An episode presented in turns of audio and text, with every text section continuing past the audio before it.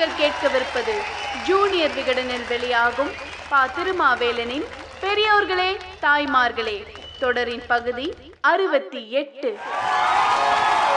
பெரியோர்களே தாய்மார்களே சென்னை மாநகரமே ஆந்திராவுக்கு போயிருந்தால் நினைக்கவே நெஞ்சு அடைக்கிறது. தமிழ்நாடு தலையில்லா நாடாக இருந்திருக்கும். மதராஸ் மனதே என்பதுதான் ஆந்திரர்கள் தெலுங்கு மொழி பேசும் மக்கள் வைத்த முழக்கம். மொழி வாரி மாகாணம் பிரிக்கப்பட வேண்டும் என்பதை கோரிக்கையாக வைத்து போராட்டம் தொடங்கிய அவர்களுக்கு பொட்டி ஸ்ரீராமுலுவின் உண்ணாவிரதம் உணர்ச்சியை தூண்டுவதாக அமைந்தது. ஐம்பத்தி எட்டு நாட்கள் உண்ணாவிரதம் இருந்த பொட்டி ஸ்ரீராமுலு இறந்து போனார். அவர் பெயரால் சென்னை மயிலாப்பூர் லஸ் முனையில் இன்றும் நினைவகம் இருக்கிறது. இதன் பிறகு உடனடியாக ஆந்திர மாநிலம் உருவாக்கப்படும் என்று பிரதமர் நேரு அறிவித்தார். அது ஆயிரத்தி தொள்ளாயிரத்தி ஐம்பத்தி மூன்றாம் ஆண்டு அக்டோபர் மாதம். தெலுங்கு மொழி பேசும் மக்கள் தங்களுக்கென மாநிலம் அமைய வேண்டும் என்று வாதாடியதும் உயிர் கொடுத்து போராடியதும் போற்றத்தக்க நடவடிக்கைதான்.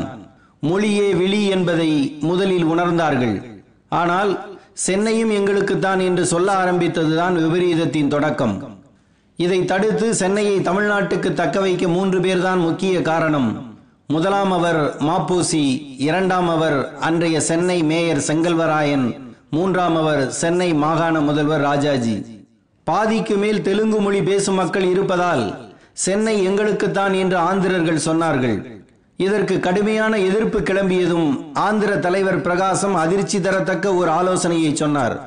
முழு நகரத்தையும் ஆந்திராவுடன் சேர்க்காவிட்டாலும் கூவத்தை எல்லையாக வைத்து சென்னையை பிரிக்கலாம். கூவத்துக்கு அந்த பக்கம் இருக்கும் தென் சென்னை தமிழ்நாட்டுடன் இருக்கட்டும் இந்த பக்கம் இருக்கும் வட சென்னை ஆந்திராவுக்கு தரப்படட்டும் என்றார். கூவத்தை அவர் நைல் நதி என்று நினைத்து விட்டார் போலும் மணல் வீடு கட்டி இது உன் வீடு இது என் வீடு என்பது போல பிரிக்க பார்த்தார்கள். இந்த காமெடியை மாப்போசி ஏற்கவில்லை. இல்லை என்றால் இரண்டு மாநிலங்களுக்கும் பொதுவான தலைநகராக சென்னை இருக்கட்டும். அதுவும் இல்லாவிட்டால் மத்திய ஆட்சி பகுதியாக ஆக்கிவிடுங்கள் என்று தான் நினைத்ததையெல்லாம் சொல்லிக் கொண்டிருந்தார் பிரகாசம். சென்னை ஆந்திர பரிஷத் என்ற அமைப்பு தொடங்கப்பட்டு அவர்கள் இந்த கோரிக்கைக்கு சென்னையிலேயே வலு சேர்த்துக் கொண்டிருந்தார்கள். மாப்போசியின் தமிழரசு கழகம் இதனை கடுமையாக எதிர்த்தது. அன்றைய சென்னை மாகாண முதல்வரான ராஜாஜியிடம் இதை தடுக்க வலியுறுத்தினார் மாப்போசி. அவரும் இதனை ஏற்றுக்கொண்டார். சென்னை நகரம் தமிழ்நாட்டுடன் சேர்ந்த பகுதி. சென்னை ஆந்திராவின் தலைநகராக இருக்க முடியாது. இங்கு வாழ்பவர்களில் நூற்றுக்கு அறுபத்தெட்டு சதவீதம் பேர் தமிழர்கள் என்று சொன்ன ராஜாஜி சென்னையை பற்றி பேசுவதை ஆந்திரர்கள் கைவிட்டால் தனி ஆந்திர அரசு அமைவதற்கு நானே ஒத்துழைப்பேன் என்று அறிவித்தார்.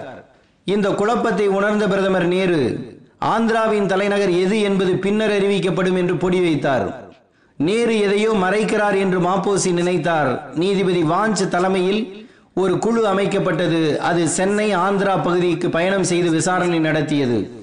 ஆந்திராவின் தலைநகராக இடைக்கால ஏற்பாடாக சென்னை இருக்கலாம் என்றும் தமிழ்நாட்டின் கவர்னரே ஆந்திராவுக்கும் கவர்னராக இருப்பார் என்றும் இரண்டு மாநிலத்துக்கும் ஒரே உயர்நீதிமன்றம் இருக்கும் என்றும் நீதிபதி வாஞ்ச் தனது அறிக்கையில் குறிப்பிட்டிருப்பதாக மெயில் இதழில் ஒரு தகவல் வெளியானது. இதை பார்த்து சினம் கொண்ட மாப்போசி உடனடியாக ராஜாஜியை போய் பார்த்தார். நேருவை பார்க்க டெல்லி சென்றார் ராஜாஜி. சென்னையை ஆந்திராவுக்கு தருவதாக இருந்தால் வேறு ஒருவரை முதலமைச்சராக தேர்ந்தெடுத்துக் கொள்ளுங்கள் என்று சொல்லிவிட்டு சென்னை வந்துவிட்டார் ராஜாஜி.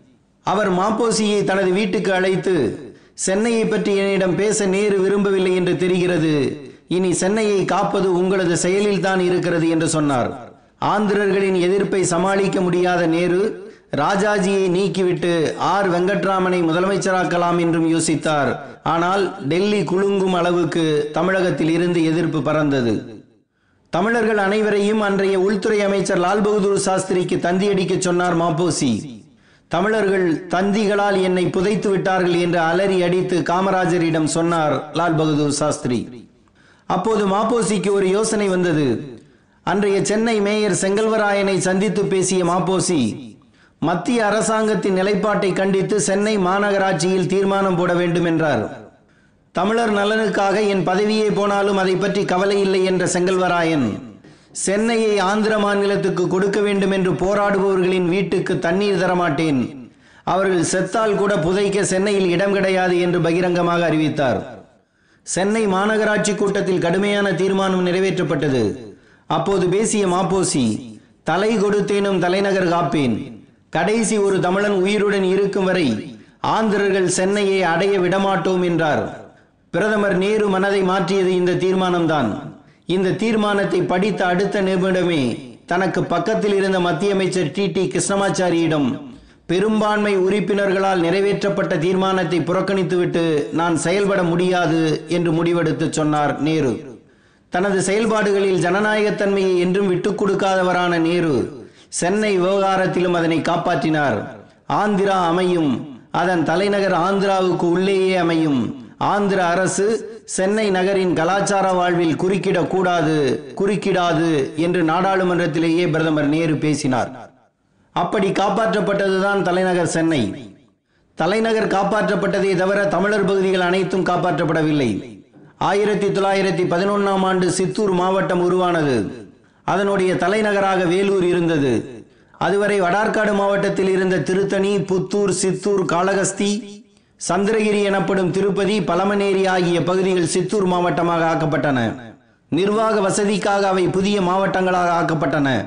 ஆந்திரா பிரியும் போது இதுவும் ஆந்திராதான் என்று சொல்லிவிட்டார்கள். ஆனால் இங்கு தமிழர்கள் பெரும்பான்மையாக இருந்தார்கள். பிரிட்டிஷ் அரசே இதனை இருமொழி பிரதேசம் என்று அடையாளப்படுத்தி இருந்தது. ஆந்திர மாநிலம் உருவான போது தமிழ் பகுதிகளுக்கு அந்த மாநிலத்தோடு போயின. சித்தூர் மாவட்டத்தில் உள்ள தமிழ் பகுதிகளை தமிழ்நாட்டுடன் இணைக்க வேண்டும் என்று வடக்கு எல்லை பாதுகாப்பு குழு உருவாக்கப்பட்டது. இந்தியா சுதந்திரம் அடைந்த மறுநாள் அதாவது ஆகஸ்ட் பதினாறாம் தேதி வடக்கு எல்லை போராட்டம் தொடங்கியது. மாப்போசியின் தமிழரசு கழகம் இந்த போராட்டத்தை முன்னின்று நடத்தியது. வடவேங்கடம் என்பது தமிழர் பகுதியே அதனை விடமாட்டோம் என்றார் மாப்போசி. திருத்தணி தொடங்கி திருப்பதி வரைக்கும் போராட்ட களமாக மாற்றினார்.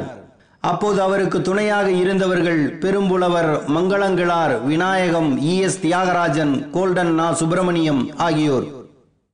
அம்மையார்குப்பம் பொதட்டூர்பேட்டை மத்தூர் மத்தேரி அத்திமாஞ்சேரி சுரக்காய்பேட்டை புத்தூர் ஆகிய பகுதிகளில் அறநெறி தமிழ்ச்சங்கம் அமைத்து தமிழ் வகுப்புகள் எடுத்தவர் மங்களங்களார். மக்கள் மத்தியில் மங்களங்களார் எடுத்துச் சொன்னார் என்றால் விநாயகம் சட்டமன்றத்தில் கொந்தளித்து காட்டினார். ஆயிரத்தி தொள்ளாயிரத்தி நாற்பத்தி ஏழில் தொடங்கிய வடக்கு எல்லை போராட்டம் ஆயிரத்தி தொள்ளாயிரத்தி ஐம்பத்தி மூன்றில் தனி ஆந்திரா அமைந்தது வரைக்கும் தொடர்ந்தது. படகாஸ்கர் தலைமையில் அமைக்கப்பட்ட ஆணையம் தமிழர் பகுதியை கிராமம் கிராமமாக பிரித்து சிதைத்தது. திருத்தணி வட்டத்தில் இருநூறு கிராமங்கள் சித்தூரில் இருபத்தொன்பது கிராமங்கள் புத்தூரில் ஒரு கிராமம் என அப்பத்தை சிதைத்து தமிழகத்துக்கு கொடுத்தார்கள். சித்தூர் நகரம் புத்தூர் நகரி புதுப்பேட்டை ஏகம் பரக்குப்பம் ஆகியவை தமிழ்நாட்டுக்கு கிடைத்திருக்க வேண்டும். திருத்தணியும் திருவாலங்காடும் வள்ளிமலையும் ஓசூரும் கிடைத்தது என்று திருப்திப்பட்டு கொண்டோம். அன்றைய காங்கிரஸ் அரசு இதில் கவனம் செலுத்தவில்லை என்பதால் மாப்போசியும் அதனை ஏற்க வேண்டியதாகிவிட்டது. மங்களங்களாரின் ஆவிக்கு நன்றி சொன்ன மாப்போசி என்னை அடக்கி சிறை வைத்தது ஆந்திர அரசோ மத்திய அரசோ அல்ல தமிழக ஆட்சிதான். இந்த நிலையை எண்ணுந்தோறும் நான் வெட்கி தலைகுனிகிறேன். இனியேனும் தமிழரின் உரிமை கிளர்ச்சியை தமிழக ஆட்சியை அடக்கி ஒடுக்கும் அவல நிலை தோன்றாமல் இருக்க பிரார்த்திப்போமாக என்று சொன்னார். ஆனால் பொது வெளியில் அரசியல் கட்சிகள் நடத்தும் அக்கப்போர் ஆர்ப்பாட்டங்களுக்கெல்லாம் அனுமதி வழங்கும் ஆட்சியாளர்கள் இனம் மொழி அக்கறையோடு நடக்கும் சிறு கூட்டங்களுக்கு கூட அனுமதி தருவதில்லை. தமிழனின் உரிமை கிளர்ச்சியை தமிழக ஆட்சியை அடக்கும் அவலம் எந்த கட்சி ஆட்சி மலர்ந்தாலும் மாறுவதே இல்லை. இதுதான் தமிழனின் தலைவிதி.